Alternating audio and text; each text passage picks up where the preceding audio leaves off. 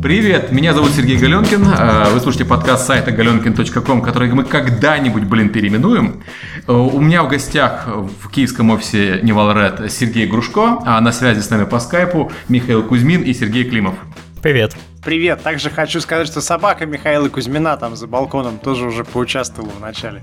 Да. Ну, это как обычно, наш же там э, почетный ведущий. Ой. Мы каждый раз перечисляем части от жвачки, которые мы Когда зарабатываем вы... на подкасте. Если вы сейчас услышите пару громких выстрелов, это я все-таки завершил эту эпопею с собачкой. Сейчас, подождите. Это дешевле, чем платить, я так понимаю, да? Ты знаешь, когда ты заполняешь заявление э, для работы с Sony, там есть такой пункт, ваш IP-адрес. И она тебе не позволяет сдать э, бумагу, пока она не проверит, что указанный адрес это тот адрес, который ты пишешь. Вот собака у Кузьмина это то же самое. А зачем она его спрашивает заполнить, если она может вычислить твой IP-адрес, потому как ты заполняешь знаю, форму в онлайн? Не спрашивай меня. И мы, мы не... Ну, это Sony, понятно, Я имею в виду, что Кузьмин тогда становится Кузьминым, когда у него собака за балконом лает, тогда мы знаем, что мы не с мошенниками общаемся. Вы лучше расскажите, как вы все стали Сергеями. А понимаешь, в российской игровой индустрии есть два варианта попасть. Это Кузьмин или Сергей. И Кузьмины, причем, могут водиться только в Калининграде, насколько я понимаю. У нас плотность зашкаливает, и да. в следующий, надо заанонсировать, в следующем подкасте у нас будет два Кузьмина против двух Сергеев. Подожди, нас может трое будет, мы еще Сергея позовем. Схватка четырех Якадзун будет. Масусимару и как его там? Ты не ругайся в эфире. Да. Это было, мы слышали сейчас редкий случай, когда мы дали сказать слово нашему гостю. А он здесь на самом деле для мебели и для фотографий в Инстаграме. Что-то рассказать можешь, что ли? Сергей Климов, который. Ты хотел рассказать нам про Lace Мамбу и страшную войну Инди с ней. Вообще ты, конечно, сказал про Lace Мамбу. Я не знаю, почему ты такое имя назвал. Я хотел сказать, что а вот кто в курсе этой истории, она длится уже неделю. И началась с того, что разработчику CBE из Чехии не заплатили денег, его игру продавали туда, куда не должны были продавать. И разработчик пошел э, с открытым письмом в публику. И, и его немножко поддержали.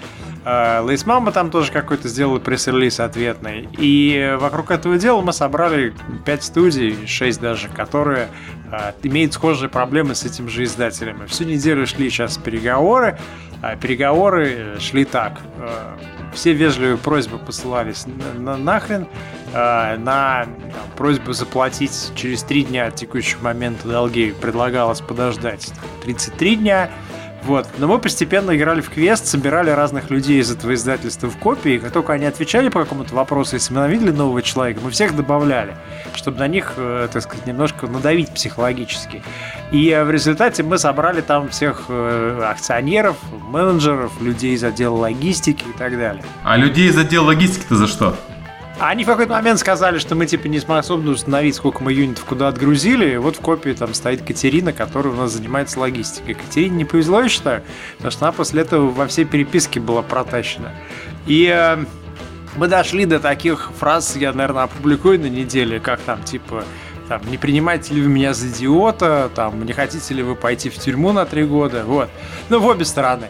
И э, самое прикольное, я считаю, был пик этой истории, когда их директор, я не знаю, сколько ему лет, но такое впечатление, что может там лет 60 такой дядька британский, он, видимо, уже с телефона в машине, отвечая, добавляет в копию своего какого-то там коллегу, который у него в телефоне записан как Боб де Анкл. И, и мы поняли, что это карта деньги, два ствола, и, и там есть какой-нибудь там, не знаю, Роджер the Мэтбой и так далее. И, и мы когда дойдем до суда, мы увидим все эти морды. В общем, короче, в понедельник будет официальное публичное заявление.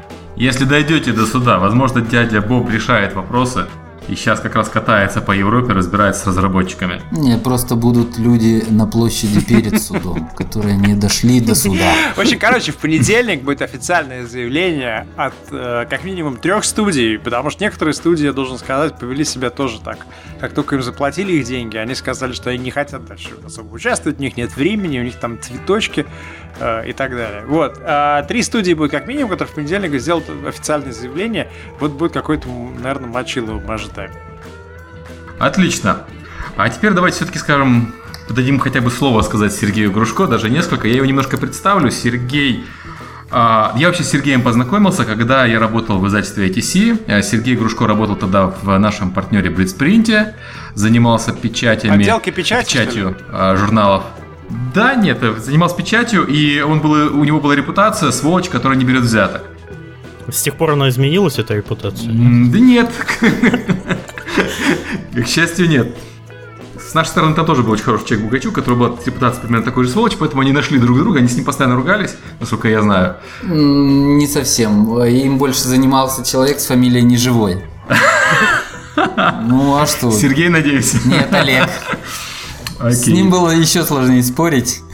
А потом Сергея я встретил уже, когда он перешел в GSC и занимался книжками. Нет, я первоначально занимался изданием игр. Да, точно. Ну это такое. Мелочи. Изданием игр занимаются вообще все в этой индустрии. Кто там не издавал игры? Сергей, ты издавал игры? Да, всю свою жизнь. Вот. Миш, ты издавал игры? Много. Тысячи их. Ну так, короче, это, этим никого ты здесь не удивишь. Это такие понты для приезжих совершенно. Э, на самом а вот деле, книжки, на самом деле я скажу следующее. Когда я пришел э, в игровую индустрию, то в то время разработчик, который сам издает игры на PC, тем более 3А игры, без издателя, заказывает диски, занимается встречами там, с журналистами, находит дистрибуторов, вот. А еще с прицелом на то, что сами это будут делать worldwide, ну, я знаю, тогда это Blizzard делал. Кто еще? Ну, и другие крупные компании. Например? Не, на тот момент никто таким не занимался. Ну, так давайте с этого и начнем. Мы говорим про 2000... Пятый, по-моему, да? Э, нет, 2004. Нет, 2003-2004. То есть вот э, Александр был первая изданная игра. Э, в России были права у GC, и, соответственно, GC решил, что пора издавать свои бренды в России самостоятельно, и тогда как раз начался проект во, во, во, ты, ты расскажи, пожалуйста, как... подожди, пока мы не уехали далеко. Мы всех просим гостей рассказать да. про то, как они попали на работу в игровую индустрию, потому что многим предстоит эта дорога. Расскажи, как ты вообще вот попал в GSC, кто тебя привел, на какую тебя позицию взяли, кому ты вообще рапортовал, чтобы люди могли понять, как это, такие истории начинаются. Ну, все очень просто. Я разместил э, резюме в интернете, вот, э, я как раз ушел из полиграфии, то есть я ушел из блицпринта, меня сразу же пригласила другая крупная типография, поскольку в Блицпринте последние там, полтора года я занимался экспортными операциями, открывал представительство в Москве. То есть Блицпринт построил потом новую типографию, которая исключительно работает, ну, не исключительно, процентов 80-70 на Россию. И вот я год работал там в Москве. Когда я уволился из Блицпринта, меня сразу же пригласила другая типография конкурентная. Она собиралась строить тоже типографию, расширять. Вот. А боялись, что я уйду далеко, а в тот момент, ну, российский полиграфический рынок знал только я, по сути дела. Вот именно журнальный.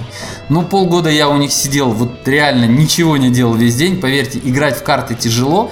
Начальству тоже тяжело видеть, как человек играет в карты и томится.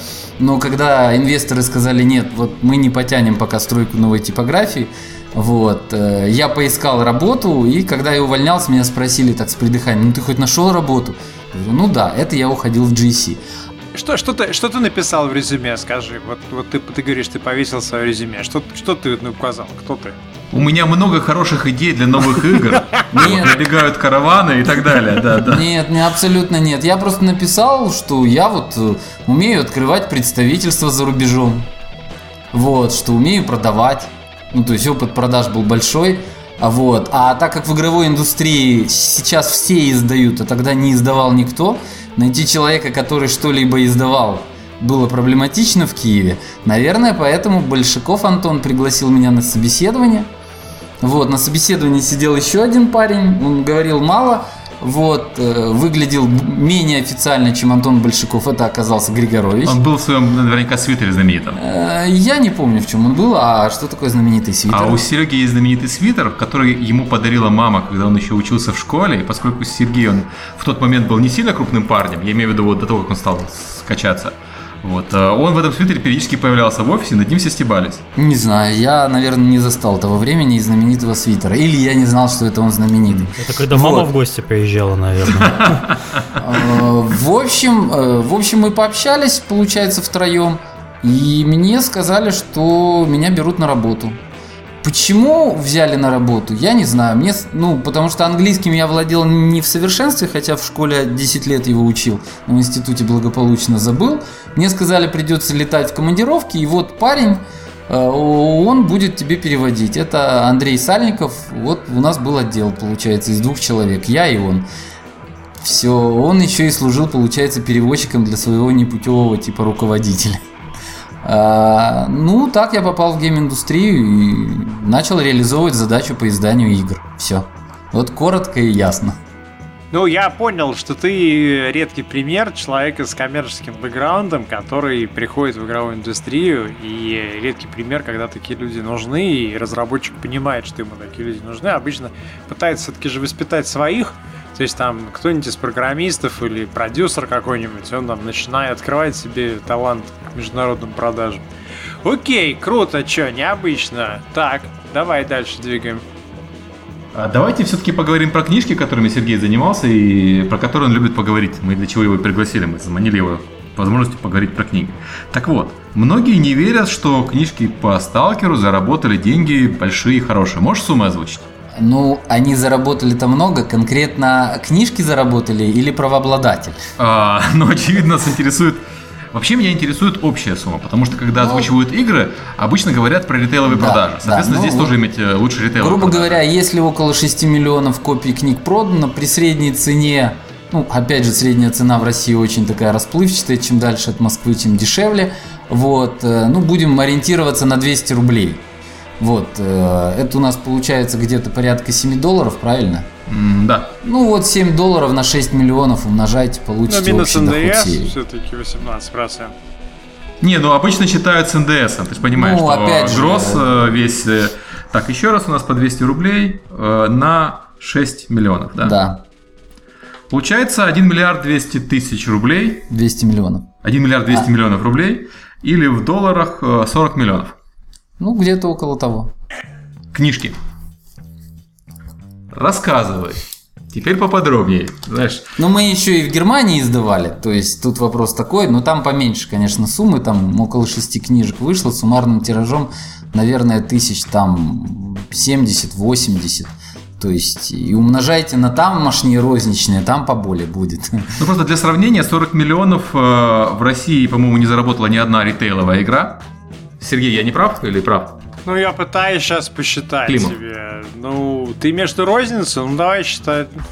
Ну да, то есть я, если что, могу при... вспомнить, это God of War, э, и Uncharted 3. Но они, по-моему, по 10 заработали, Давай так? умножим, ну, ну, ну, соточку, если мы умножим, с, допустим, 100 тысяч на, на цену в розницу, ну, пускай 100 долларов даже, да? Сколько это будет у тебя? Десяточка? Mm. Да, 10 миллионов. Десяточка. А 10 здесь сколько да. получается? 40. Да, 40. Ну, безусловно. То есть в данном случае все-таки мы говорим про серию, да, книжную. То есть если мы говорим да, Наверное, ну, естественно, да. FIFA какая-нибудь как игровая серия. Да, и еще круче, отнимите да. стоимость печати. Да, вот, ну там много чего можно отнять. То есть э, там, печать книжки стоит от 70 там, центов до доллара. Иногда по 50-60 получается, если правильно найти печать.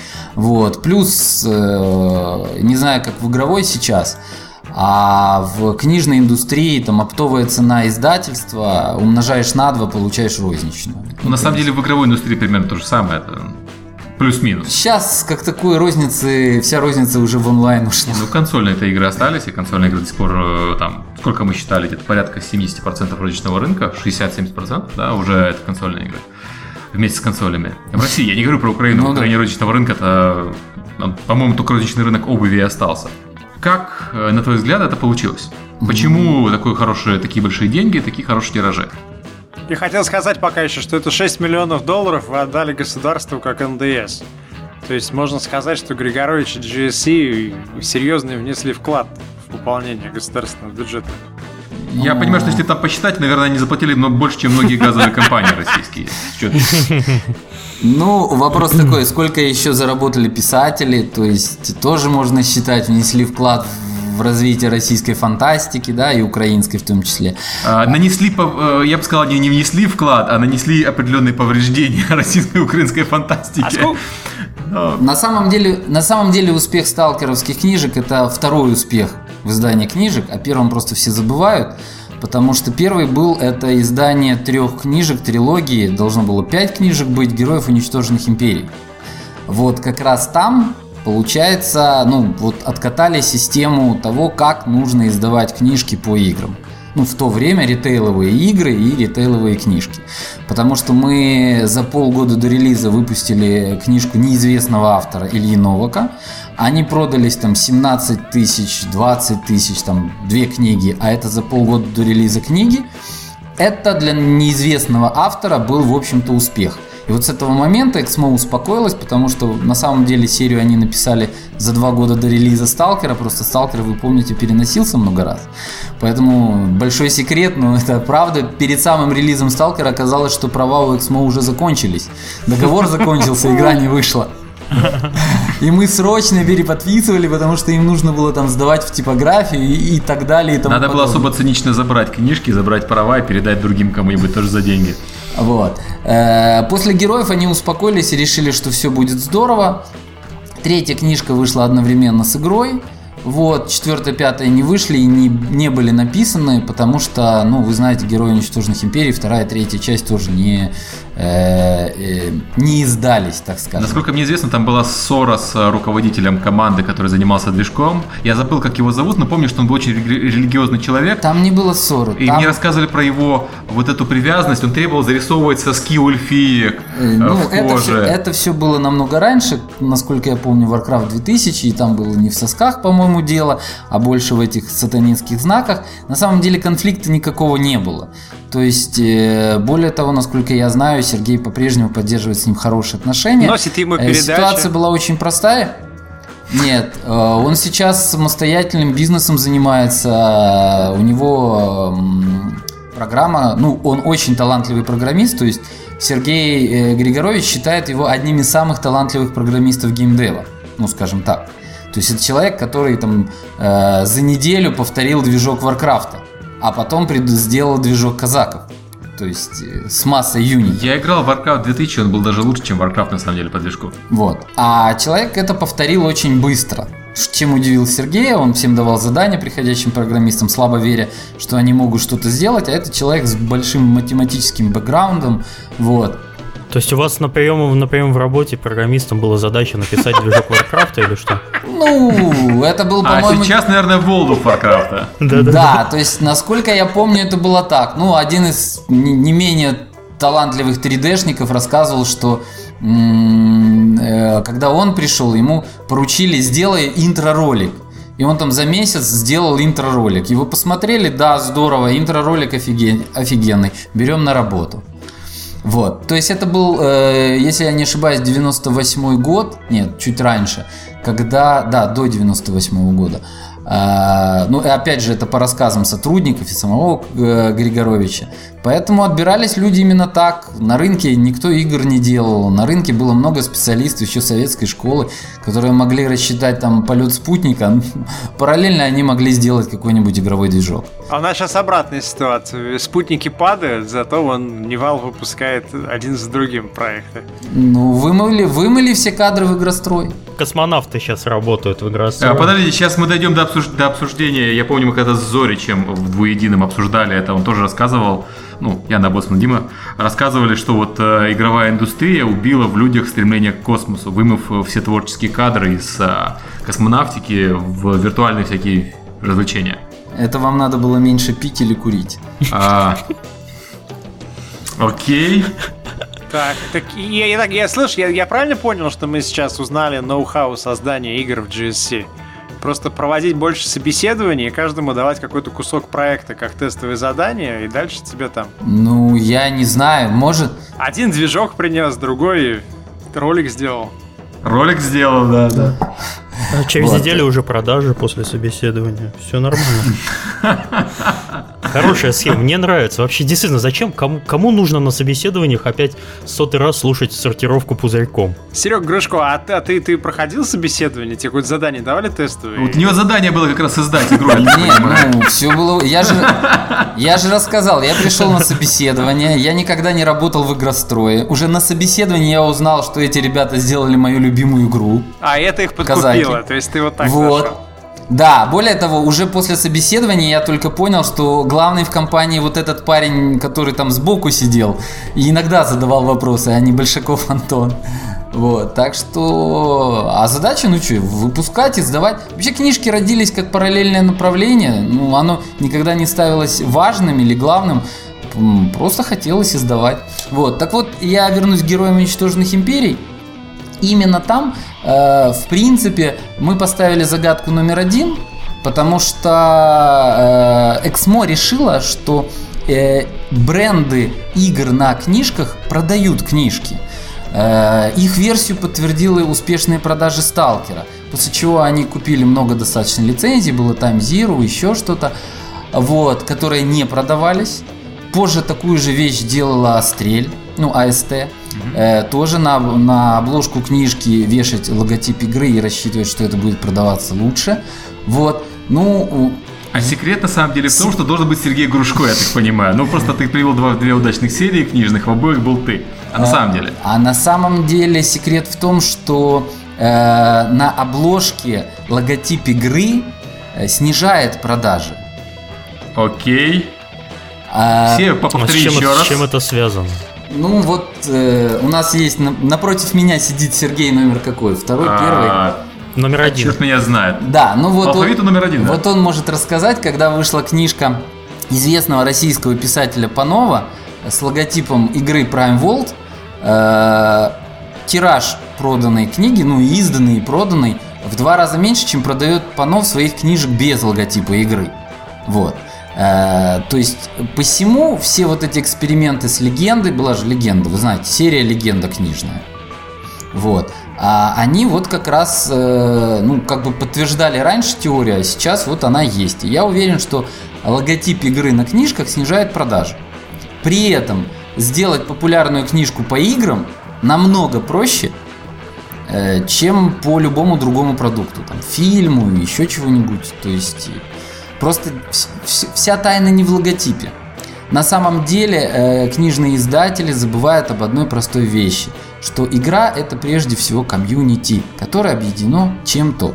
Вот. То есть, если вы фанат, например, э, если вы хотите торговать памперсами, то рекламу вам лучше размещать в роддомах или в женских журналах о младенцах. На форумах фанатов памперсов.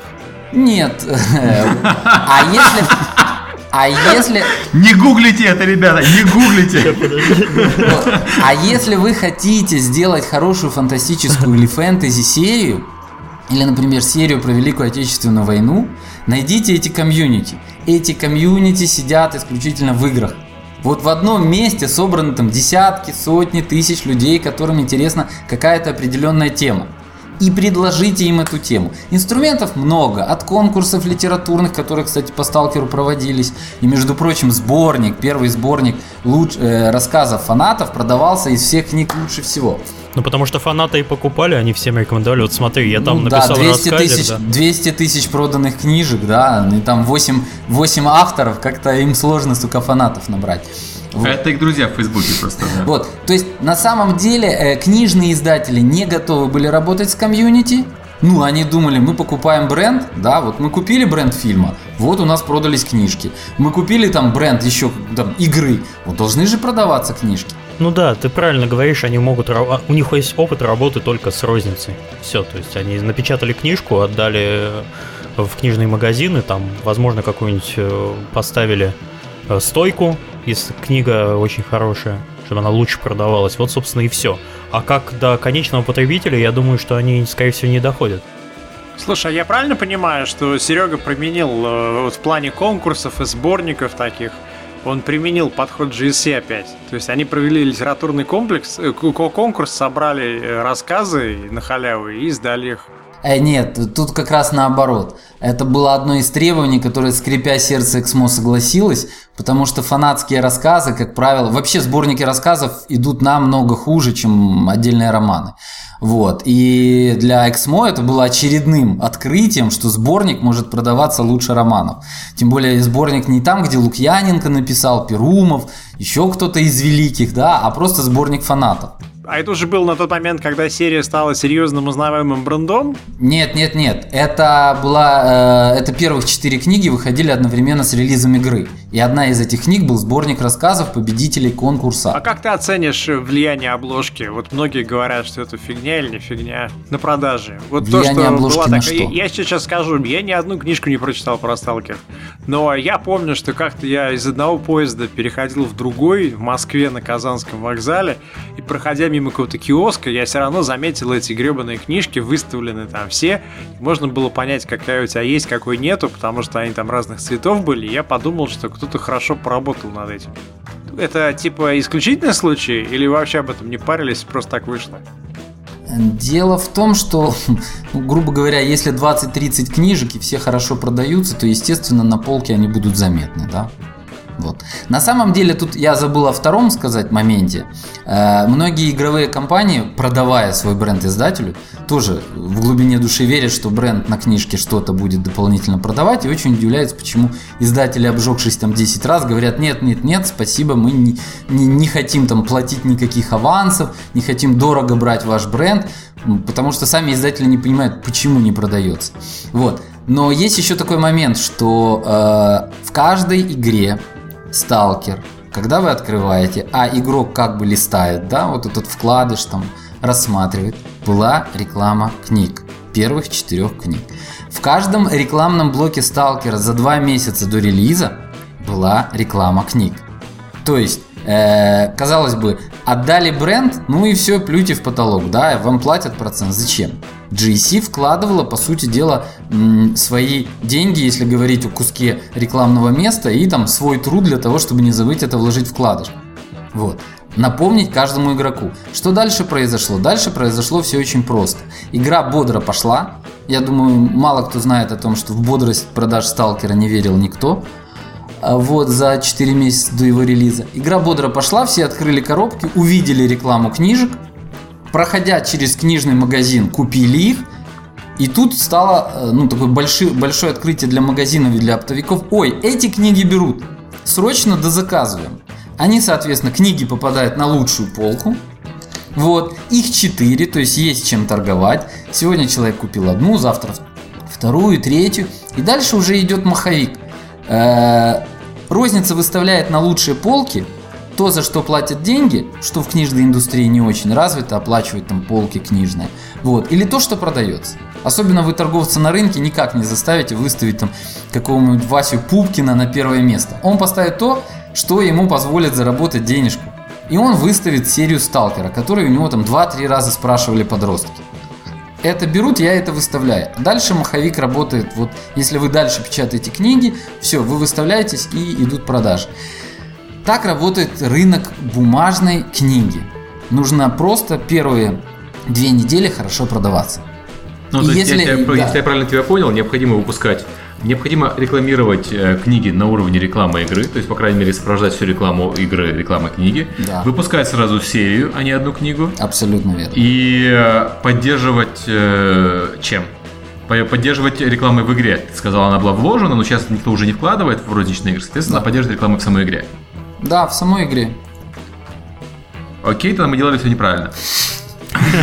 Это о чем Волге? Ну, если 30 тысяч, э, а у Панова 70, то да, была ошибка, я это чувствую.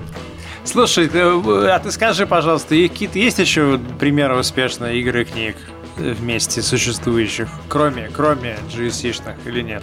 А, меня больше никто не нанимал. Да, но я одно скажу. Реклама рекламой. Нужно работать правильно с книжной аудиторией. Сейчас инструментов для продвижения книг намного больше. И плюс сейчас для мобильных игр для тех, кто выходит на мобильных платформах, особенно на Западе, возможности ну, на порядок больше, чем просто печатать книжные, бумажные книги. Если у вас будет интерес и время, могу еще и это рассказать. Но думаю, что... То есть э, я бы э, есть электронные книги на Западе и бумажные в России. Это приблизительно два рынка. Два рынка э, это как синглплеерные PC игры и онлайн PC-игры. У них совсем разные подходы к продвижению, у них совсем разные, ну, грубо говоря, жизненные циклы, и, соответственно, совсем разные нужны подходы к продвижению, к промоушену. Э, дело в том, что после Сталкера я же запускал еще две книжных серии. Есть такая книжная серия Технотьма, вот. Э, у нее нет игрового бренда, но у нее 350 тысяч проданных копий. Вот. И в рекламу издатель не вкладывался. То есть это мы с писателем Левицким вдвоем, а потом привлекли писателя Бобла, задумали собственный бренд, э, собственную как бы, программу продвижения, договорились с издателем, что они будут ее издавать, и они тоже удивились, а почему так быстро расходятся и нужны допечатки. Мы просто использовали игровую аудиторию. То есть мы знаем, где тусуются ребята, которым нравятся игры в таком стиле, там Сталкер, Метро и прочее. И мы уже без рекламы делали промоушен. Ну сколько? Первая книжка, она начала выходить в 2010 э, соответственно, Prime World в 2011.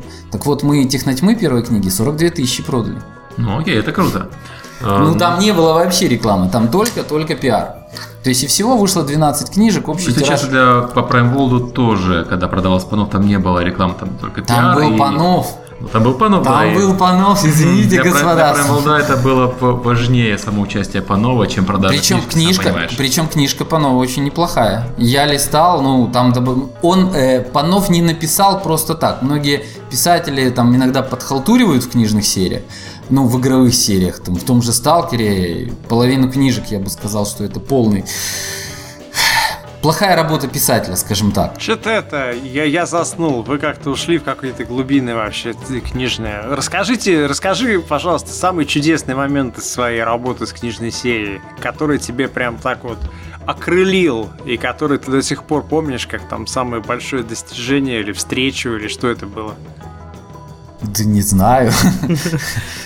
Вот с Галенкиным встретился сегодня. Нет, ну на самом деле там просто в разные этапы происходило разное. Ну, Ну, ну, то не, есть- ну как, ну, например, ты приходишь там на, на встречу, и о тебе говорят, Сергей, как мы вас рады видеть, в, в знак признания. Нет, я э, хорошо, я, я вспомнил этот момент.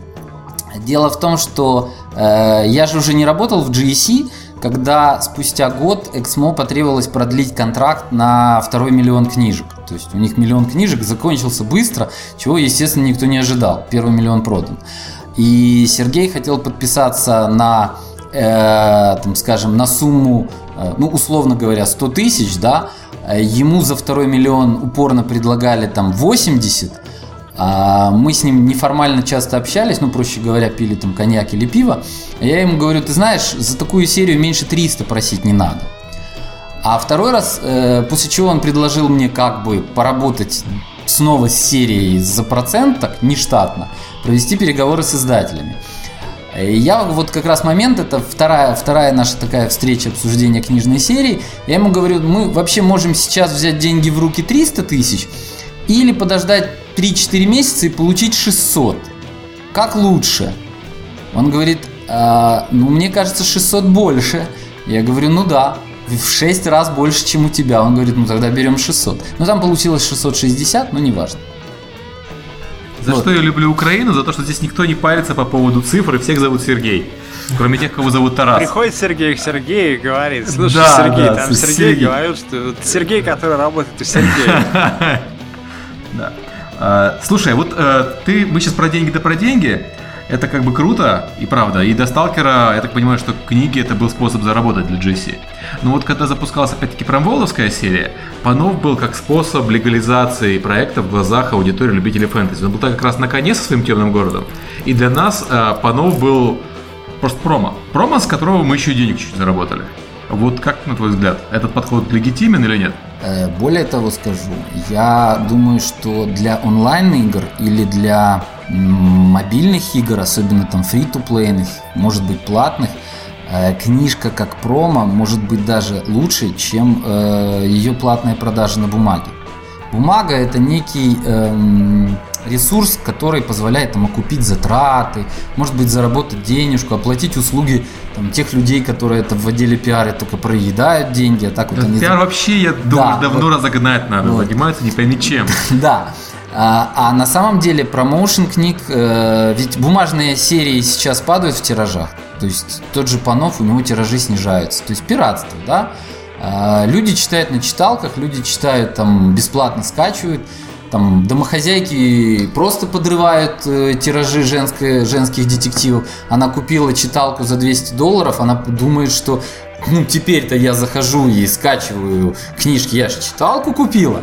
Че вам еще надо, на самом деле? Да, Правда? на самом я, деле. Я такое неоднократно видел. Вот, то есть какое еще платить за файлики? Вот, э, соответственно, количество читающих книги бесплатное. И аудитория этих бесплатных книг, она просто намного больше тех тиражей, которые выходят. То есть, э, чтобы прочитали, ну, предположим, если Панова там читает 70 тысяч легально купившие бумажную книгу, то можно смело говорить о том, что по факту эту книгу прочитают э, в разных ее там, в электронном виде, с экрана, с мобильного телефона. Кстати, до сих пор многие школьники там или студенты небогатые, они читают еще в формате с мобильного телефона. Вот Э, то там можно умножать и не только на 2, но на 3, на 4. То есть это все зависит от того, как продвинуть эту бесплатную Слушай, от- книгу. откуда у небогатых студентов мобильный телефон? Ну, мобильный-то телефон ему нужен, мама подарила мобильный телефон, да. Ну, э, я, у меня такой вопрос. У тебя в детстве велосипед был? Где? Ну, В детстве. в детстве у меня конкретно в городе нет. А в У деревне него был, было да? тяжелое Ну, в детство. деревне тяжелое был, но не детство. мой. Не, у меня было не очень богатое детство. У меня не было своего. У меня Не. был. Я А. сам Ну, собрал. Сам за- сам? зажиточная Украина, там, семья... Нет, слушай, я, я, я из запчастей Я думал, собрал. сейчас, сам я думал, сейчас. Галенкин скажет, я отобрал. Сам собрал. У ко- хорошо, У у меня кого был, велосипед? Кто-то, кто-то, кому-то родители купили велосипед? Да. У тебя был, да? Это самый богатый Какой, у нас, какой, э, какой велосипед? А у меня их было очень много. У меня... Фига себе, Так, типа, мажор. у меня целый парк. Нет, ну я имею в виду по той... а, По мере того, как я рос, у меня сначала был, соответственно, трехколесный. Потом, у меня Потом был зайчик. двухколесный, да, двухколесный с колесиком. Потом у меня был орленок. Потом у меня был... А, нет, школь- не, не, Школьник. школьник, школьник сначала. Потом был орленок. А потом э, дедушка нашел свой старый-старый велосипед, который еще там э, годов 50-х примерно, на котором он еще с моторчиком ездил. Ну вот он, соответственно, его мне отдал, я его восстановил и на нем катался с гордостью. Ор- Орленок, по-моему, стоил 49 рублей, да? Ой, слушай, ты такие циф- цифры. Ну, Меня тогда конечно. деньги не волновали еще.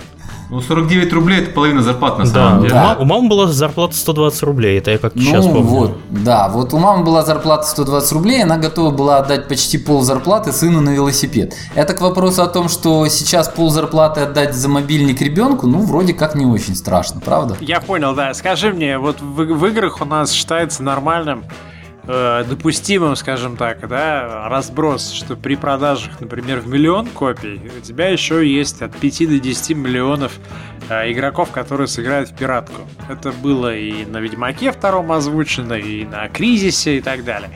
И мы с Серегой обсуждали, Галенкин зовут, что а, в принципе, фри-то-плей тоже там, да, одна десятая платит, 9 десятых играет. Где-то одна, да, одна пятая, я бы сказал. Ну, Ну, да, я примерно да, одно самое. пятое, одно десятое, как и с такими играми. То есть мы на самом деле говорим про одну и ту же модель человеческого поведения, что есть какое-то количество, которое финансирует, и все остальное. Но то же самое, скорее всего, с книгами. Если ты говоришь, 70 тысяч заплатили деньги, ну, наверное, еще там, может быть, от, от 350 до 700 тысяч они читают на халяву. А цифровые копии-то продаются в России или нет? А, Цифровые копии продаются плохо в России.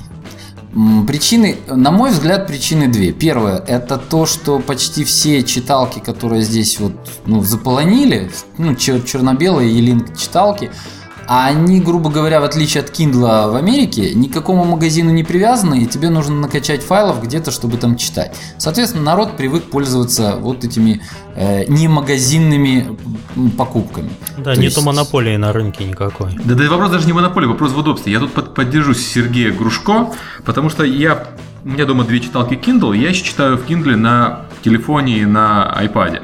И, скажем, я когда еду по дороге в аэропорт, я с помощью двух кнопок покупаю себе интересную книжку в Kindle. И читаю в самолете и забываю про нее уже к тому моменту, когда вышел э, из самолета. Попробуй такое сделать, проделать с русским магазином книг. Ты должен пойти к компьютеру, установить какой-то софт для того, чтобы перекачивать книжки, потому что там есть этот калибр или как-то так называется, ну, калибра, да, и париться с перекодированием этих, ну как, короче, ад какой-то страшный, ну, неудобно. Там ад, не ад, можно зайти спокойно на сайты, и там есть моби файлы. Я, я не читаю по-русски просто в последнее время, а, поэтому, ну, вот в частности в поэтому. Принцип, в принципе, есть много и наших украинских книжек. А, я по-украински читаю. Я, я, мне как бы воровать неудобно. Скажи и тогда, пишут на, чем, на, на каком языке ты читаешь? На английском основном. Ага, ну так вот. Кто его знает? Я начал ему перечислять. Украинский тоже не подходит. Там польский, испанский и все не читал. Пытался на польском. На Блин. китайском тоже. Ну вот. На китайском и особенно втора... весело. И вторая, вторая причина, э, ну вот это развратило. То есть, грубо говоря, масса э, книжных э, вот этих порталов э, пиратских – они просто в этот момент создали себе базу. То есть были такие люди, которые вот на добровольных началах, неся свет в массы, заливали туда тексты, э, сканировали книги, выкладывали их там. Меня больше всего умиляет Либрусик, который еще догадывается брать деньги за то, что он нелегально у себя разместил. Это просто фантастика. Они это честные флебусьеры, да, это как украинский экс-ЮА, который, ну зато же они проводят концерты. Вот. Э, это первая причина, э, почему плохо продается. И... Слушай, а извини, извини, что да. перебью. Ты можешь провести параллель с Nintendo DS? Когда тоже после там выхода Revolution э, внезапно оказалось, что можно на одном этом чипе иметь 10 игр, а если ты потребитель легальной продукции, ты как дурак ходишь с 10 коробочками, еще не дай бог потеряешь их. То есть консоль-то здесь в результате DS живет, а, а там продажи софта нулевые. Ну, вот это ты спрашиваешь, могу ли я провести параллели, и ты все это рассказал, и, да? Он провел параллели, да. Нет, я прочитал про то, что ты говоришь, что ситуация такая же, что у людей есть hardware, и дальше Нет, дело в том, что hardware, hardware уже меняется, то есть и Pocketbook свой магазин открыл, и Wexler, и Litres есть, и iMobile. Вот, но вопрос в том, что э, порталы уже существуют, и к ним люди привыкли, к тому, чтобы качать на халяву. И пока, грубо говоря, там будут существовать эти порталы, заставить нормального здравомыслящего человека что-то покупать, если оно лежит тут же бесплатное, ну вот как бы очень проблематично. Ну смотри, мы же это проходили. Большая. Мы проходили это со Steam. Мы проходили, когда появился Steam, и я как дурак покупал в Steam игры, а сейчас дурак, если не покупаешь игры, особенно на распродаже, 3 бакса всего, ты чё, лох? Вот, так вот, э, на одной ноге смеялись, ну что ты качаешь, ну типа в Steam денег платишь, паришься, кредитку себе завел зачем-то. В то время как вот идешь на XUA, качаешь там бесплатно, кряк, еще пацаны в комментариях написали, как проходить. Вот, и что болванку жалко. Вот то же самое с книжками на самом деле. А тут вопрос кряк а... и прочие радости и отсутствие... Не, ну, слушай, если серьезно, а, современные вот эти файлы, файлообменники типа XQA того же самого, ну. я, я им рекламу так много делаю, что они тоже должны нам денег занести. Ну, а... кто не знает, он вообще-то в XQA с учредителем недавно числится. Ну, давай дальше. А, да, так вот. А, там удобство на уровне вот библиотек бесплатных. То ну. есть ты качаешь файлик, запускаешь его, у тебя игра устанавливается. А, это проще, чем Steam, в котором ты качаешь файлик, у тебя игра устанавливается, но ты еще денег должен дать. Ну, но при этом люди почему-то покупают в Steam, и достаточно значительная часть аудитории. То есть не все, конечно, но значительная. Ну, у меня такой вопрос. А они покупают, например, эти книжки, э, эти игрушки на дисках? На дисках неудобно покупать игры. Вот видишь. То есть была всегда какая-то аудитория, которая качает, которая покупает. Вот. Соответственно, на книжном рынке на сегодняшний день аудитория, которая покупает, все еще покупает бумажные часто.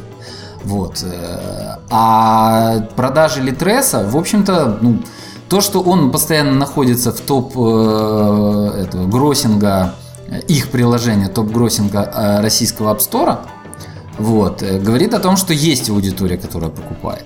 Тем более, что, насколько я понимаю, у них далеко не все продажи проходят через Apple. Ну, очевидно. То есть, то есть есть продажи, есть аудитория, которая готова платить, которая платит за удобство. Установи себе на Apple Litres и будешь отлично, удобно себе качать книжки. То есть... То есть мы опять приходим к тому, что у нас Apple спаситель книжной индустрии. э, по сути дела, Apple во многом спаситель книжной индустрии, но как и Amazon, э, понятное дело. Как и Amazon. Но никто по-серьезному сейчас не решил проблему бесплатного контента. То есть, например, есть большой популярный сайт Самоздат, где лежат э, книжки авторов, которые ищут своего читателя, которых отвергли там издатели или пока не печатают. Люди там вот читают, есть популярные авторы. Большинство нынешних фантастов последних двух лет, они родом с Самоздата. И вот их бесплатные книги издают на бумаге, и люди покупают бесплатные, ранее бесплатные книги. Это к вопросу к чему? На Амазоне каждый желающий, английский писатель или считающий себя таковым, может себя выложить и продавать. То же самое можно сделать там с iBooks, если ты американец. То Но же с самое... iBooks, э, я тут уточню, я просто этим вопросом занимался. На Амазоне, к сожалению, сейчас нельзя выложить русскую книжку, а на iBooks можно. На iBooks ты можешь выложить книжку на русском языке. Отлично. И, зараб- и продавать ее, зарабатывать деньги, Да. даже из России. Да, но продавать где ты можешь? В iBooks только, к сожалению. Я имею в виду, где продавать? В iBooks американском или российском? И- да, и там, и там. Нет, iBooks российский ты открой на досуге, если ты не пользуешься русским аккаунтом. Там вообще нету российских книжек. Серьезно? Да, там только бесплатный, там Достоевского можешь найти. Обалдеть. Я просто как раз выкладывал на нашу книжку бесплатно, поэтому у меня И такой она в проблемы не Америке. возникало. Ты попробуй ее скачать в России. И я не смогу ее скачать бесплатно, что ли? Нет. Окей, я проверю это. Проверь, в Украине ты ее тоже бесплатно не скачаешь. То есть, грубо говоря, нет платформы удобной для вот таких авторов. А люди и авторы готовы даже бесплатно себе выкладывать. И это был бы отличный, например, канал для раскручивания, вот как ты мудро заметил, игр. То есть делать конкурсы, выкладывать книжки по игре там, перед релизом, после релиза. Ну вот мы, кстати, по этому поводу, у нас сейчас выходит книжка Зорича, э, Prime Zone, она выходит 15 февраля в бумажном варианте, и мы в этот же день, возможно, там будут технические накладки, но в принципе мы планируем ее в этот же день выложить бесплатно в интернете. Мы не хотим выкладывать ее раньше, потому что э, Эксмо обидится, но в один тот же день мы с ними договорились, и у них с этим проблем нет. Потому что мы пришли к выводу, что а, не, не склад не, не влияют продажи электронных, э, скачивание пиратских электронных книг на продажи бумажных. А тем более, что мы, по сути, делаем ее не пиратской, мы вкладываем ее честно на своем сайте, как предыдущие книжки. Да, только проблема в том, что вас мало скачает. Да, мы, мы выложим на сам издат, но куда Нет, еще? тут... э, Тихо, тихо. Окей. Ладно, да. в общем... э, А, я так- понимаю, Кикстартер, Кикстартер, Кикстартер, просыпайся, Климов. Я, Нет, я насколько- хотел вам насколько- ну, сказать, Кикста- кто сказал Кикстартер? 850 тысяч просит Рагнар Торнквист, уже 100 собрал для своего Dreamfall Chapter. Я хотел вас освежить.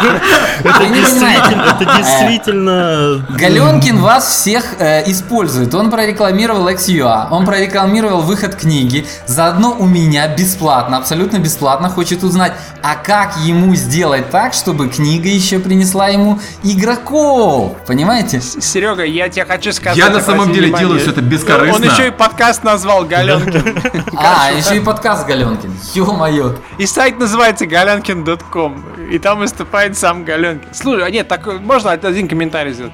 Вот вы сейчас говорите по поводу э, того, что скачивание не влияет на продажу бумажных книг. А, на этой неделе общались мы с теми, кто продает разные бандлы всякие, там, там куча разных бандловых систем оказалось, там и Indie Royale, и IndieGala, и Groupees, и Фигупи, и оригинальный Humble Bundle. И у них у всех такая, знаешь, такая концепция, типа бандлы ни, никак вообще не, не, не, не при- унижают продажи на Steam е.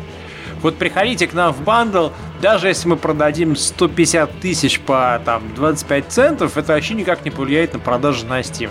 И, и когда вы говорите, ну как это, что это разная аудитория, которая вообще не пересекается. Люди, которые покупают книги на бумаге, они не знают, где как почитать. Я думаю, что тут ситуация такая, если человеку нужна бумажная книга, у него вариантов, кроме как купить бумажную книгу, нет.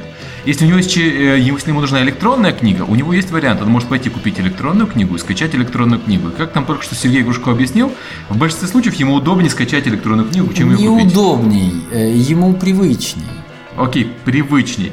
И, соответственно, э, это как бы две реальности. Бумажные и электронные книги, которые пересекаются не сильно. То есть я могу предположить, что наоборот, высокие скачивания бесплатной версии могут помочь продажам. Но я не могу по- поверить себе, что они могут помешать продаже бумажной книги.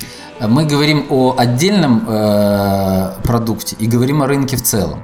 Рынок в А, целом... а, об отдельном, естественно. Да. если говорить об отдельном там, писателе, написавшем книгу, и она стала популярна в бесплатном виде в электронном, то когда она выйдет на бумаге, она продастся лучше, чем если бы у нее не было такого Метро бэкграунда. 2033, далеко ходить не надо. О чем это? Она была бесплатная, по ней сделали уже две игры. Э, Кстати, это я про Deep Silver потом за кадром расскажу, там Что, книга была с э, бесплатная? Games. Да, она была бесплатная. Когда? Она была на метро 2033.ru выложена бесплатно, до того, как ее издали. Сама книга. Сама книга, да. Это, это, так это появилась. 8 лет назад. Да, да. Там был очень неудобный вьювер, вообще жутко неудобный. Но вот люди ее там читали. Она выкладывалась, по-моему, чуть ли даже не по главам. Я в этом, я не могу спорить, я в то время еще не работал в игровой И индустрии не читал даже. книжки, да. Да, то есть это было очень, потому что если все помнят, метро выходило дважды. Первый раз тиражом 15 тысяч в Эксмо, и спустя там 4 года или 3 она вышла в издательстве «Популярная литература» с большой рекламной кампанией, помпой и так далее. Вот, с большими тиражами. А в Эксмо она продавалась вяленько, но ее заметили некоторые фанаты фантастики. То есть, поэтому, когда она бесплатно выкладывалась, я не в курсе. Давайте немножко от продаж э, вернемся к производству и к нашим играм, потому что подкаст у нас Да. игровой, в конце Да. концов. Вот, у меня есть такой вопрос. Э, Как э, происходит вообще создание, процесс создания книги от идеи до издательства? Вот мы издательство обсудили уже, а вот э, начиная с того, что вот я, например, студия разработчик игр, я хочу по своей вселенной сделать книгу. Что мне нужно сделать? Как найти автора? Как найти издателя? Как... э, Я понимаю, что можно э, Сергею Грушко написать, вот, но... Это ну, общий, общий посыл этого подкаста. Да. Сергей Грушко. да. Да, ну расскажи вот про, а начиная от идеи, заканчивая там, вот действительно заканчивая издательством, то, что мы уже обсудили. Ну, тут э, нужно сразу определиться с одной главной мыслью. Э, Мы говорим о разработчике мобильных игр или о разработчике, например, онлайн-игр э, в России. Давай какого-нибудь сферического Галенкина в Сферического возьмем, нельзя, да. потому что это два разных рынка и два разных Хорошо, подхода. а ты можешь и про тот, и про тот Ну и про тот, и про тот легко. Давай по порядку. То есть. Сейчас Кузьмич пытается выяснить про мобильные, по книжке по Не-не-не, мобильным играм, не. что он занимается мобильной игрой. Я в, понял. в отличие от тебя, Значит, Серега, я не такой Э, циничный. Значит, э, систе- ситуация с онлайн-игрой проще. Вот, э, поскольку и короче для рассказа, начну с нее. Э, Значит, нужно определиться, есть ли у вас э, аудитория, для которой будет интересна книжка. То есть, если у вас постоянных игроков 20-30 тысяч, то книжка вам ничем не поможет. Ну, вы не продадите 6 миллионов книжек, не сделаете, не приведете массу фанатов фантастики в вашу игру, разве что вы привлечете там очередную там, звезду, я имею в виду литературную, которая напишет 2-3 книги все-таки, сериальчик небольшой. Хорошо, такой, такой вопрос. А где найти вот эту вот литературную звезду? Вот где мне найти контакты писателей, которые готовы работать на заказ? Ну, почти все писатели готовы работать за деньги. Да ладно. Да. Сюрприз, да? Да, я абсолютно серьезно. На самом деле, я так понимаю, что речь идет о фантастике, потому что мы общались э, с некоторыми писателями не фантастами, вот они за деньги не хотят. Ну, они просто, Пушкин, они, Толстой, просто, Гоголь. они просто не бухали вместе на конвентах и не завидовали тем, кто в сталкер попал, и те, кто не попал. Потому что, извините, если, например, там некоторые писатели могли там с одной книжки заработать там, ну, грубо говоря, десятилетний свой доход до этого, выйдя в сталкере, было такое чудное время, вот, то они себя на конвентах заказывали коньячок. А те, кто вот с трудом не сдавались, те заказывали просто водку. Окей, я понял, надо ездить на конвенты. Э, Нет, на самом деле нужно, во-первых, вот э, четко определиться. Я интересуюсь фэнтези, да, вот у меня фэнтези игра. Значит, я иду, смотрю популярных фэнтези авторов, смотрю их книги, посмотреть там сам издат, в том числе там есть толковые ребята, которые просто еще на бумаге не вышли, но пишут неплохо. Списаться с ними, э, дать им задание написать, э, самому прочитать, например, правила написания книжек. А что это за правило? А их э, много, но 90% писателей о них не догадываются. У нас не принято э, читать, как нужно делать. У нас э, обычно говорят о вдохновении или о творческом Я таланте. читал такую книжку Стивена Кинга и Скальцы. Они оба писали про то, как писать книжки. Э, У Стивена Кинга более автобиографичная, и она более прикладная. Есть более такие правильные книжки, там, как написать гениальный роман, Или... Как не путать, одевать и надевать. Вот. Или, например, как э, «История на миллион долларов». Это, правда, о сценариях фильмов, но ее активно пользуются э, американские писатели. То есть, как выстраивается сюжет, что влияет, как книжка становится популярной. Э, понятно, что написав все по правилам, не гарантированно, что ты станешь там продаваться в миллион, но, по крайней мере, если речь идет о проектах игровых, то тут все-таки лучше пользоваться учебниками, чем вдохновением авторов. Вот, они пишут тебе, например, там свои э, эти, как его называется, хотел сказать сценарий. Сам, я понимаю. Э, ну, есть такое понятие, как синопсис, да, а точно. есть еще фабула, э, вот, сюжет описать. Синопсис он не очень поможет, но, в общем, тоже. Вот. И посмотреть, как пишет автор, что он пишет, посмотреть его синопсис и заказать вот книжки. Э, сразу же нужно заниматься продвижением литературной темы в своих группах, на форумах. Сколько, сколько, сколько стоит за вот книжку да, заказать? Да, да. И сколько это по срокам занимает? Э, ну, профессиональный автор э, может написать нормальную добротную книжку месяца за три. И сколько он возьмет? Все зависит от ситуации с его книжками, которые находятся в продажах. А, то есть э, он, они фактически, если у кого-то больше э, тираж, то тот просит больше, потому что у него да, есть потому что имя. он... Нет, не из-за имени. Не из-за имени. Дело в том, что он может написать свою собственную книжку, так?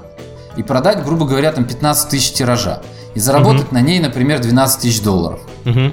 Вот. Вот ты открываешь, например, книгу автора N, которого ты собираешься нанять, смотришь его последний тираж, там 7 тысяч, и понимаешь, что за эту книгу он получил, скорее всего, э, от полутора тысяч до трех тысяч от издательства. И 4-5 тысяч, если он давно подписал контракт, пьет с редакторами, ему платят большие роялти. Вот. Э, то есть роман нормального автора, адекватного, ну, ты смотри, тираж у него маленький, но ты смотришь, что он нормально пишет. Это очень стоит важно. пятерочку. Нет, стоит трешечку. Три тысячи долларов? Слушай, а... Да.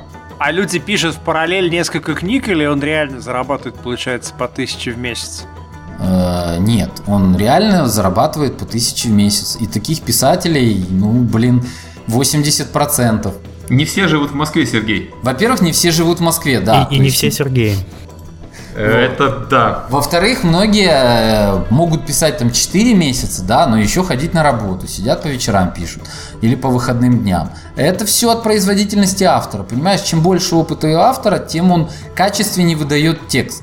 Вопрос, почему долго пишут? Потому что очень долго описывают сцены, те, которые писатель с десятью книгами, он построит очень быстро диалог, и потом его не нужно править. Она вот. взяла в руки его нефритовый стержень. Ну там, да, как... в общем. Скажи мне, а роялти вообще распространены? То есть авторы видят эти авторские или это миф? Э, роялти как раз распространены, но если ты автору предложишь fee 3000 в руки э, и возможность того, что его вдруг начнут печатать 30-40 тысячными тиражами, и он другие свои книги начнет издавать под новым псевдонимом и станет популярным автором, то после «Сталкера» уже писатели на это по-другому смотрят. Например, такой автор, как Левицкий, он появился в «Сталкере». А до этого у него был другой псевдоним. И после «Сталкера» успешно продавал другие книги. Там в «Сталкере» появились такие писатели, как Орехов. Он тоже не был никогда Ореховым до «Сталкера». Вот. Некоторые авторы не столь умудренные стали писать под старыми псевдонимами. Вот. А так как был большой фидбэк сзади, ну то есть вот я, я условно, я читал э, товарища Иванова раньше, писал плохо, а вот в Сталкере хорошо, но другую его книгу я брать не буду, потому что, в общем, я не его фанат, но в Сталкере он клево написал. Вот приблизительно так. А некоторые стартовали с новыми псевдонимами и успешно потом еще продавались параллельно. Так, ребрендинг это называется. Да, по сути да. дела, ты ему даешь не только деньги в руки, но и некую, некую возможность ребрендинга. Вот. Э, за пятерку э, это будет, ну, грубо говоря, это нормальная оплата будет за книгу. И Тут уже ты, э, главное, чтобы не идти на поводу автора. С одной стороны, если автору давать, что у нас вот только такой сюжет игры и повтори нам, пожалуйста, получится полный кал.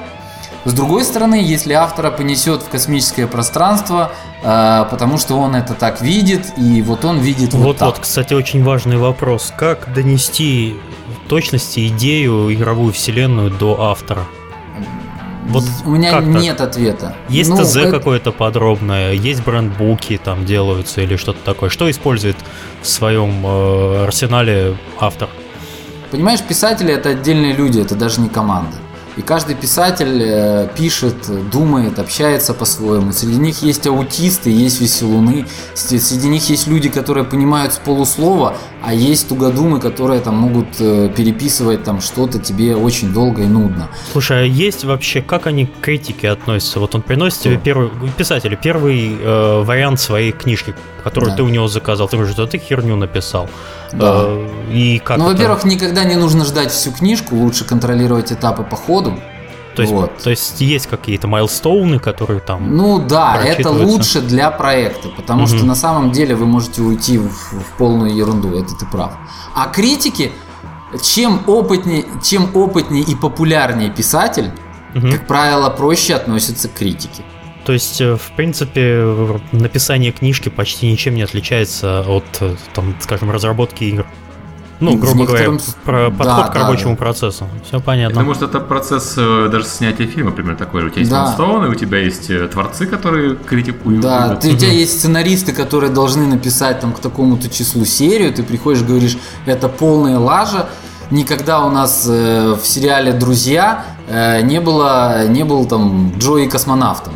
Вот, он не был космонавтом, и не нужно придумать, что его встретили вдруг на мысе Канавел и сказали, парень, срочно, у нас заболел, летишь сегодня ты. Вот, потому что это другой сериал.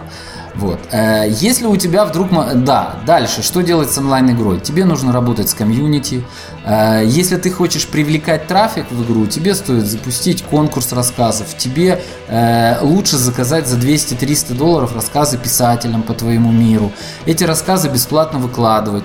Выкладывать в популярных ресурсах, которые есть бесплатные там бесплатные книги для iBooks э, скачиваются, сам издат. то есть тебе желательно как-то какого-то пиарщику поручить по форумам это пофлудить. Вот. И тогда у тебя создается какое-то вокруг игры э, комьюнити. И потом, когда у тебя есть несколько готовых книг, ты идешь к издателю и их издаешь. Все. Мгм. Окей, если мобильная игра. Если мобильная игра, э, во-первых, нужно сразу понять, что мобильная игра э, не будет интересна для бумажного издания, потому что у мобильных игр, вообще, я думаю, единственное для мобильных игр э, это фри-то-плейные длинные игры, которые могут быть Так, полезны а книги. ты можешь привести пример какой-нибудь? Я что-то не припомню, чтобы я когда-нибудь встречал книжку по мобильной, например, по Angry Birds. Или что-нибудь Я такое. встречал, но это была раскраска. Ну, хорошо. Подождите, мы говорим о том, как нужно делать, или о том, что это никто не делает? А, ну, если в таком ключе, если никто Э, На не... самом деле, по мобильной игре могу привести пример очень хорошей книги, написанной очень крутым автором. Это Infinity Blade, писал Брэндон Сандерсон, писал повесть. Она стоила 3 бакса А, ну в вот, Kindle, пожалуйста. и она, кстати, очень хорошо написана. Вот вообще Сандерсон она очень клево пишет, а по Infinity Blade у него, наверное, одна из лучших книг, на удивление. Э, И еще что хорошо для мобильных игр, то есть э, если ты целишь фри-то-плейную игру, если ты целишь ее на запад, то ты можешь э, получать бесплатный трафик, э, и ты можешь получать деньги с этой книги, с этой серии. Во-первых, э, книжки для эм, на Западе в электронном виде они могут быть не длинными романами. Ты можешь сделать небольшой сериал, в котором, Мгм. там, грубо говоря, на 100 страниц. Вот, э, который стоимость написания будет дешевле, но будет стоимость перевода. Кстати, по поводу сериала. Вот сейчас Скальца на э, Kindle выкладывает по одной книжке раз в неделю, и каждая книжка стоит доллар. Это у него серия. Это вот как раньше выходили серии в свое время, там в начале 20 века. Вот они повторяют сейчас то же самое, как эксперимент. Там много чего, я просто не хочу вас утомлять. Я о Kindle могу рассказывать отдельно полчаса. Вот, но смысл в чем? Сейчас уникальное время, когда место чтения и место игры находятся в в одном девайсе. То есть ты играешь на iPad или на iPhone, ты идешь в магазин iBooks, и там можешь скачать бесплатную или купить книгу. Понимаете? Да, понимаю. Раньше такого не было. Читать с компа с экрана не так удобно. Ты читаешь, а самое главное, что происходит? Если ты выкладываешь некий сериал из пяти там новелл, ты делаешь первые две книги бесплатными. Вот. Э, Сразу же в рекламу в, игры, в игру встраиваешь. Если 5-10% из игры, а ты, у тебя миллион установок бесплатных, предположим, пошло и скачало эту книгу, 50 тысяч получается. да, то этих, этих читателей хватит для того, чтобы ты попал, э, ну, если не в полный топ-фри iBooks, то как минимум в раздел. Ну, там, фэнтези, фантастика, да, предположим. В десятку. Я бы сказал в тройку. Мгм. Вот. И если ты в iBooks в тройке, то что происходит? То всегда что приносит? Других тебе читателей. Тем Да, более, да, если да. она бесплатная. Они читают твою книгу. Где находится твоя игра? Она находится в одном клике. Он кликнул и перелетел в App Store, где твоя же бесплатная э, игра находится. Вот так вот мы сейчас раскрыли при помощи Сергея секрет раскрутки практически недорогой вашей Это, мобильной ну, игры. Это Дело в том, хитрый что- план. Да. Дело в, дело в том, что мобильную игру все-таки нужен стартовый трафик загнать в книги. Ну, это понятно, да. Но в, де- в деталях очень красиво получается на самом деле. Да, а дальше что происходит? Э, У тебя э, люди, читающие книги э, фришные, они э, дальше покупают уже твои эти м, следующие книги. То есть, если люди из купленной книги переходят, то это уже люди, потенциально платящие за этот мир. Понимаешь, почему по фильмам, э, фильмы по играм это редкость, а фильмы по книгам, слава богу, регулярно выходят? Да потому что э, человек, который из книги кликнул у тебя в игру прийти, он уже вовлечен миром. Ему уже интересны эти персонажи. И, соответственно, почему фильм легче снимать? Потому что в книге ты раскрываешь, ну, там, предположим, там, игра э, о каком-то детективе, да, Hidden Object. Вот, что мы о нем знаем? На самом деле мы все равно... Что у него есть лупа, и он находится в комнате. Да. да, все. Да. И, и А сумасшедший в кликает. Вот, а в книге у тебя этот персонаж с какими-то встречается другими персонажами, с мыслями, вот, с какими-то делами, которые ты раскрыл только в книге, но их в игре еще не было. Там новые локации появляться будут потом, а ты их можешь уже в книге описывать. И если твоя книга будет еще, не дай бог, висеть в топ-чарте, вот, платных, твой сериальчик, вот этих из маленьких книг там по доллару, да, на 100 страниц, то глядишь и фильм снимут. Потому что у тебя популярная книга. Э, Более того, ты делаешь сборники, сборники можно издавать на бумаге. Западные издатели тоже постоянно мониторят э, независимых авторов, которые вдруг выпрыгнули в электронных продажах. Многие нынешние популярные авторы выстреливали в Амазоне. Там есть система бесплатного распространения. А что делать, если ты в Google App Store, да? Отправляй на Amazon. То есть, То есть э, дело в том, что большинство пользователей, в том числе айпадов, э, не большинство, там значительная доля пользователей айпадов, э, они читают по-прежнему в Амазоне, а не в iBooks. iBooks удобен тем, что у тебя тот же аккаунт, поэтому они перейдут и, возможно, купят. Но с другой стороны, с другой стороны, Кикстартер, кикстартер, кикстартер. да, будем клеймо. 200 штук уже, Вот. 200 штук собрал Рагнар. И еще 175 тысяч ему дал норвежский киноинститут. Так. так что, А Опять прочим, норвежский киноинститут развели. Им уже давали Норвегии на предыдущее ММО. Давайте я вас замодерирую, господа. Сейчас... Давайте к вопросу на самом Все, деле. давайте, да, потому что продвижение мобильных игр, оно, в принципе, на Западе. Так что это вопрос такой. А работа с авторами, ну извини, найми профессионального редактора. Он, может быть, поможет. Хотя одному проекту это не очень помогло. Вот, давайте все-таки к вопросам. Первый Давайте. вопрос из Твиттера нам задает Макс Николаев. Э, Вопрос, кому писать, чтобы предложить создание настольной или настольной ролевой игры по вселенной? Я так понимаю, что речь идет про вселенную Сталкера, про которую мы обещали поговорить, но не поговорили. Ну, э, я не знаю, кому сейчас стоит писать, потому что уже настольная игра по сталкеру существует. На русском языке она вышла, продажи начались, по-моему, в январе месяце. Вот, э, соответственно, ребята переводят ее на английский. Они уже догадались, кому написать. И энтузиасты, которые уже сделали, в общем, они имеют права и издают сталкеровскую по сталкеровской вселенной. В общем, пока вы думали, уже все сделали. Вот. Надо Так, как-то быстрее реагировать на наш да, следующий. Михаил Жиглов. Подожди, я зачитаю. У нас тут все строго. Да, Михаил Жеглов э, задает вопрос, по каким сеттингам проще и интереснее писать книги? Фэнтези, стимпанк, sci-fi или что больше по душе? Но если это ко мне как писателю, который тоже написал одну книжку, вот, то мне э, научная фантастика. А если вообще, то это вопрос к писателю. Ну, как бы, на чем умеешь, на том пиши. Ну, то есть боевое фэнтези, наверное, самое простое. Что-нибудь Нет. такое. Если ты служил там, например, в спецподразделении и знаешь, чем отличается РГД-5 от F2, вот, и представляешь там, какие нюансы существуют при стрельбе лежа из, например, автомата Калашникова, а какие существуют там э, из э, пистолета, то тогда тебе легко. В противном случае это выглядит все достаточно потешно. Угу. Понятно. Следующий вопрос задает Александр К. Как Сергей видит своего покупателя-читателя и что он думает о качестве литературного продукта? Опять о моей книге или Да. вообще о сталкере? Я думаю, что вообще о сталкере. Вообще сталкер, Э, наверное. Ну, значит, о качестве литературного продукта. Очень разное. То есть вот один из минусов, наверное, нашего сотрудничества с издательствами и то, чему я там был научен, это то, что э, за качеством следить все равно нужно. Это не отражается абсолютно на э, продажах, как ни странно. То есть хорошая книжка выходит и плохая, у них приблизительно одинаковые тиражи, то есть в пределах 10-15%. Вот. Но с другой стороны, мучительно больно становится, иногда читая, что там наворотили и насколько там автор пинал все это. Вот. То есть, когда потом узна... Когда берут свою книгу, которую не взяло ни одно издательство, э, и вешают сталкер и называют там каких-нибудь своих персонажей сталкерами, да, не сильно перенося это все вообще во вселенную сталкера, издают с фразой «я так вижу», ну, это совсем выглядит плохо перед читателем. Вот. А покупатель и читатель человек, которому нравится сталкер, вот и все. Он, кстати, постарше 20 лет в среднем. Да, средний портрет это сколько? Средний портрет, основная аудитория это была э, в районе 25-27 лет. Мы делали исследования, Угу. вот, два раза замеры, э, около 25 лет, но это было там 4 года назад. Кстати, а как вы делали эти исследования?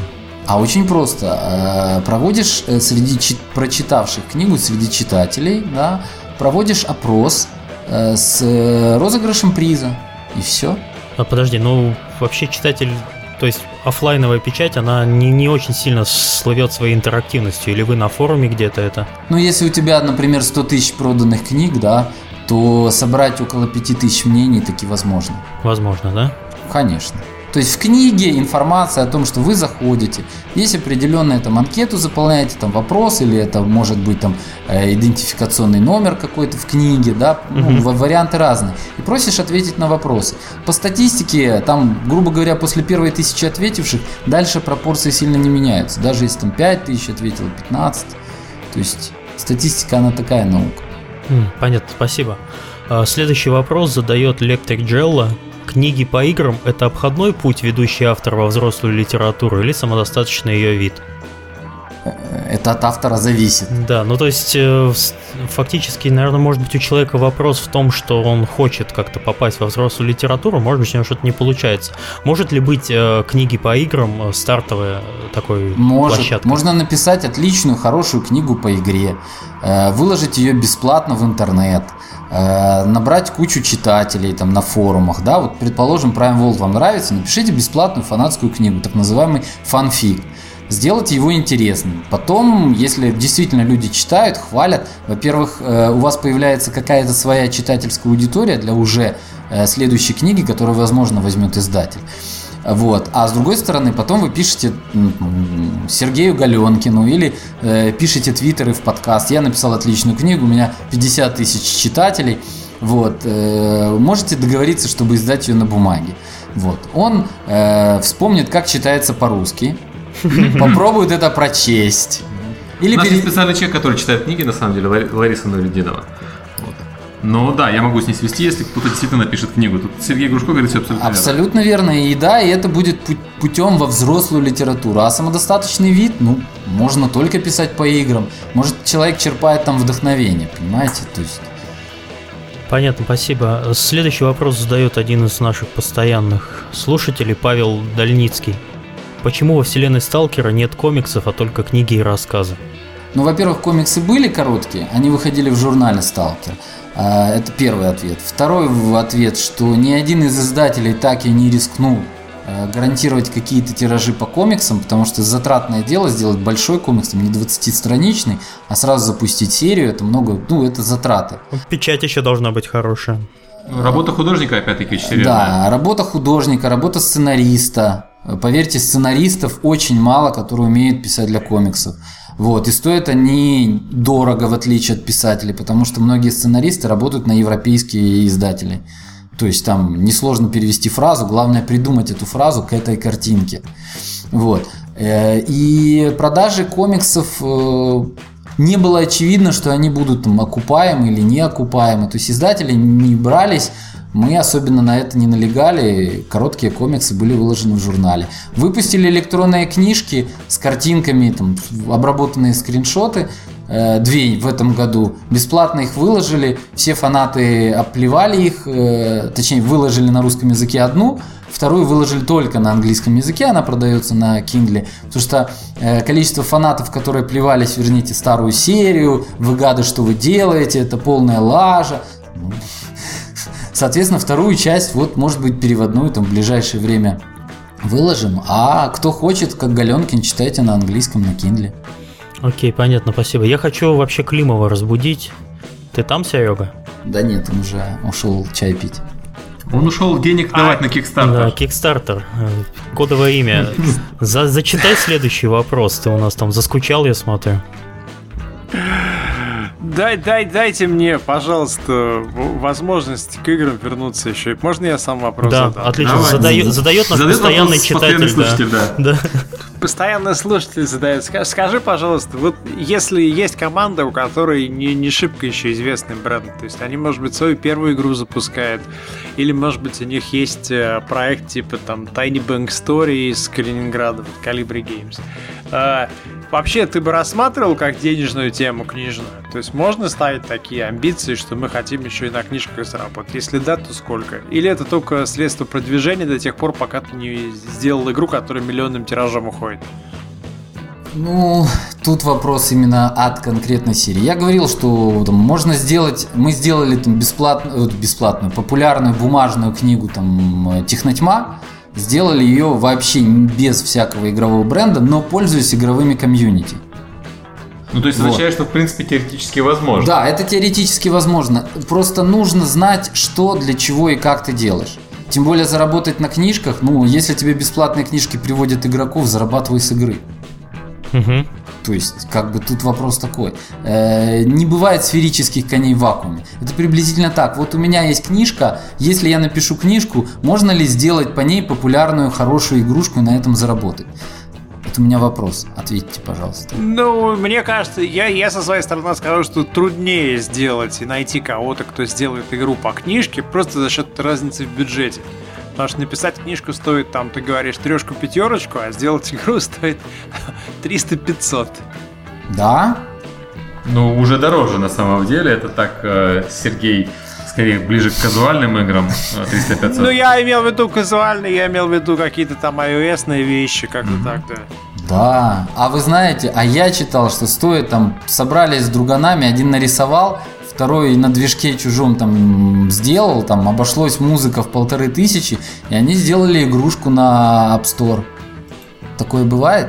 Это вопрос, от, это вопрос от того будущего читателя, который собирается сделать книжку, по которой потом предложит вам написать игрушку.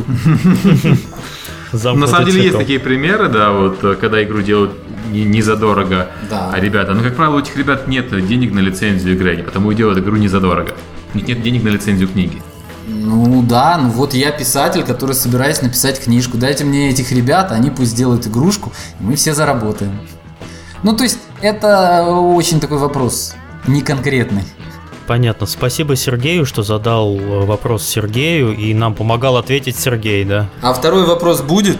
Да, второй вопрос я хотел задать от Павла Овчинникова. Насколько свободен писатель, который пишет э, по такому, например, мега популярному бренду, как Э, империи уничтоженных сталкеров э, в своем творчестве. И может он, например, э, как-то вводить персонажей, выводить персонажей, убивать персонажей. И надо ли ему согласовывать такие изменения с Грушко? Это все зависит от интеллектуального уровня писателя и от э, понимания книжного, книжной индустрии правообладателем. Вот. Э, почему интеллектуальный уровень? Ну, убьете вы персонажа, который в игре живой, да? Вторую книгу вы будете без этого персонажа писать? Так убейте всех. И вторую книгу вообще ни о чем писать будет. О чем? своих вводить персонажей, читателю это будет неинтересно. Он покупает вообще, фанат покупает книгу по игре, потому что ему нравится мир игры. Или он хочет узнать больше о персонажах, которых он там встречал, о локациях. Я простой пример приведу. Знаете, есть такая игра, не знаю, слышали, World of Tanks. А, Нет, не слышали. Не, а что это такое? Ну, в общем, это... Что это такое? Это, это казуалка? Нет, это онлайн-игрушка, достаточно популярная. А, редактор фантастики XMO в нее играет. iOS или Android? А это сделали те же, кто World of Warcraft сделал, да? Потому что название похоже. World of StarCraft есть, я знаю, а это World Нет, of Tanks. это of Tanks, да. Вот там про танчики. Так вот, они выпустили сборник рассказов популярных писателей. А, при этом требования к книжке изначально поставили все что угодно, но чтобы были танки. То ли это космический десант, который бороздит просторы мирового океана, то ли это далекое будущее, то ли это вообще фэнтези, но какие-то танки должны присутствовать. То есть, грубо говоря, я даже не понимаю, как можно ставить так задание, как не уважать там своих игроков. То есть, если я хочу почитать фэнтези, я читаю фэнтези или играю в фэнтези. Если я покупаю книжку по танкам, то я предполагаю, что будет что-то, что объединяет меня с игрой. Да? Ну вот тираж этой книги, я вот посмотрел недавно, 3700 экземпляров. Кстати, по танкам же выходили исторические книжки, которые писали их исторические консультанты. Там, по-моему, тиражи были хотя бы Побольше, по пятерке, да? Побольше. Там 10, по-моему, тысяч было. То есть там люди, которые интересуются тематикой, они готовы больше купить. Тут нужно, конечно, делать скидку, что они продавали только через свой внутренний магазин. Для чего это было сделано? Это сие покрыто тайным мраком. Вот. Но почему они не, не думают, что люди хотят пойти в соседний магазин, а ждать там по почте откуда-то эту книгу? Вот. Э, но тем более, что при их популярности можно было сделать бы серию, ну не настолько может быть популярную, как Сталкер, но добротная приключенческая серия там, на тему войны, где главными персонажами будут там выпускники танкового училища, которых, надо было трех которых, переиздать, на самом ну, деле. что-то в этом, то есть, Под а подросткам это, в общем-то, интересно. То есть, сейчас нет приключенческой литературы, абсолютно. Сейчас почему популярна фантастика, там, попаданство, потому что нет приключенческой добротной литературы. И сделать вот для этих людей, для игроков, объединенных игрой World of Tanks, такую приключенческую серию добротную, с прописанными персонажами, сразу сериал, вполне реально. Виктор, если вы нас слышите, телефон Грушко в студии я есть. Помню, я помню, я помню, как-то мы в ДТФ, я задал вопрос, что за полная вот ерунда, зачем такой сборник рассказов. Я предполагал, правда, что будет 1015. Вот, ну, там парень из Wargaming объяснил, что нас учили, как делать игры, а теперь нас учат, как делать книги. А парень Поэтому, из Wargaming кстати, долго в Wargaming работал? Я не знаю. Что я есть... просто, я с ребятами из Wargaming не знаком, поэтому... Ну, просто у меня есть, э, вот, э, я наслышан об историях о том, что больше всего на так, так, так себя ведут люди, которые в Wargaming работают там около года, а оригинальный Wargaming прислушивается к чужому мнению, и именно поэтому он сделал World of Tanks. Может быть. Я сделаю. Я, я понимаю, что люди, которые сделали World of Tanks, ну как минимум не Э, ну, они талантливы должны быть, они должны чувствовать рынок и видеть рынок. Вот. Но тот, кто делает у них книжный рынок, ну, решает так. На самом деле это их личное дело. Просто я говорю о я том... Те, я тебе замечу, можно я тебе прокомментирую? А ты сейчас хорошую иллюстрацию даешь, то что есть э, талантливая команда, есть талантливый специалист, там, профессионал в определенной области. Сейчас мы говорим про тебя, это может быть юрист, это может быть там программист по переносу на консоли и так далее. Посмотри на то, что происходит в индустрии раз за разом. А, есть команда, она успешная, она доказывает, что она имеет право там существовать и развиваться, и с какого-то момента они начинают фигачить ошибки. Это Крис Тейлор, который сейчас с проблемами финансовыми, а я помню эту экскурсию по офису, где вот здесь мы йогой занимаемся, а это мой дизайнер. Правда, это уже не тот дизайнер, прошлый уволился, и этот тоже скоро уволится, мне не нравится а это мои две секретарши. Вот. Ну, то есть, после какого-то успеха, да, у него крылья выросли. И, и вот, вот эта там ситуация, она вечная будет, видимо, еще там много-много лет. Потому что компания достигает какого-то успеха, затем она начинает нанимать людей, которые этот успех берут за данность. И дальше эти люди уже ходят и говорят вот то, что ты сейчас процитировал ну вы что, нас учить что ли будете? Что у меня вот здесь что-то не так вышло что ли? Блин, вспомни CD-проект, которые сказали, ой, да что, ну нас и будет учить еще тут портировать на консоли, мы сами тут все, что хочешь, портируем, оп, обломились. Ну ладно, что там, наймем сейчас каких-нибудь французов, наняли французов, бам, в жопе французов фак, мы не выпустили PS3 версию, вообще никак не выпустили. Окей, так, давайте переосмыслим, окей, мы готовы учиться. Сейчас у них все хорошо. Вот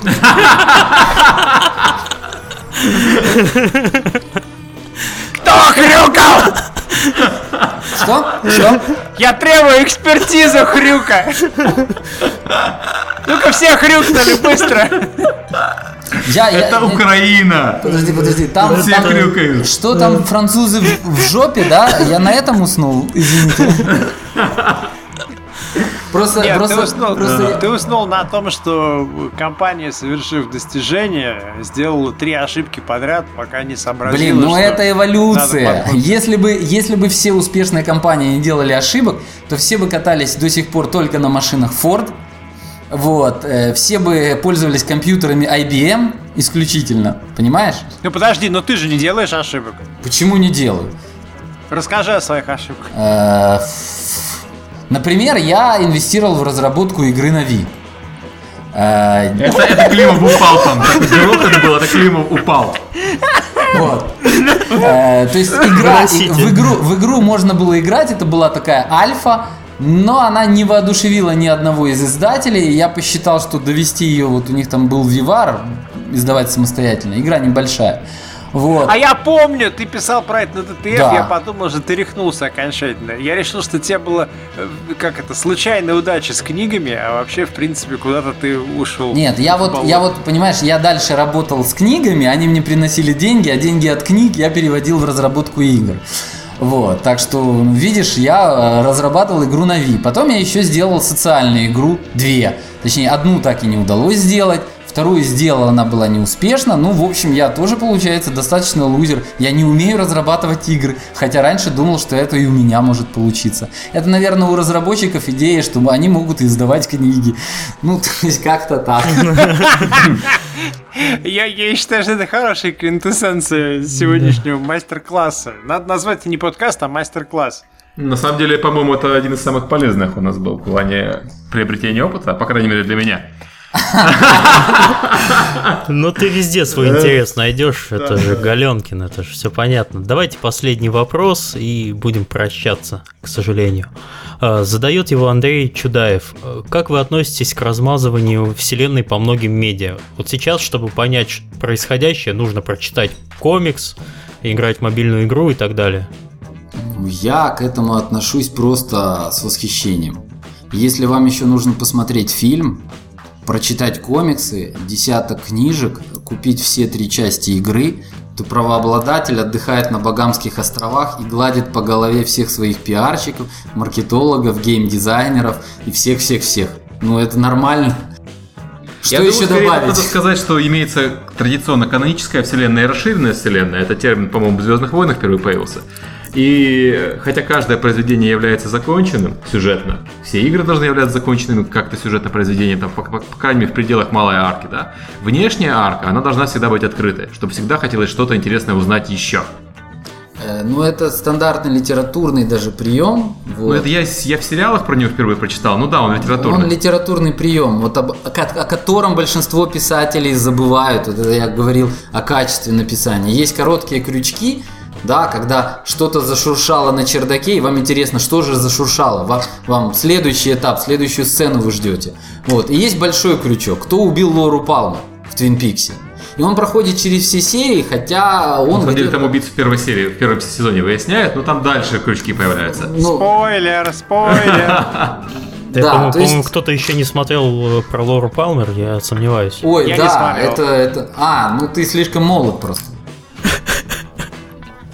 Я вообще И не у тебя что велосипеда не было, у тебя велосипеда в детстве не было, вот так И вот. телевизора не было, наверное, поэтому вот.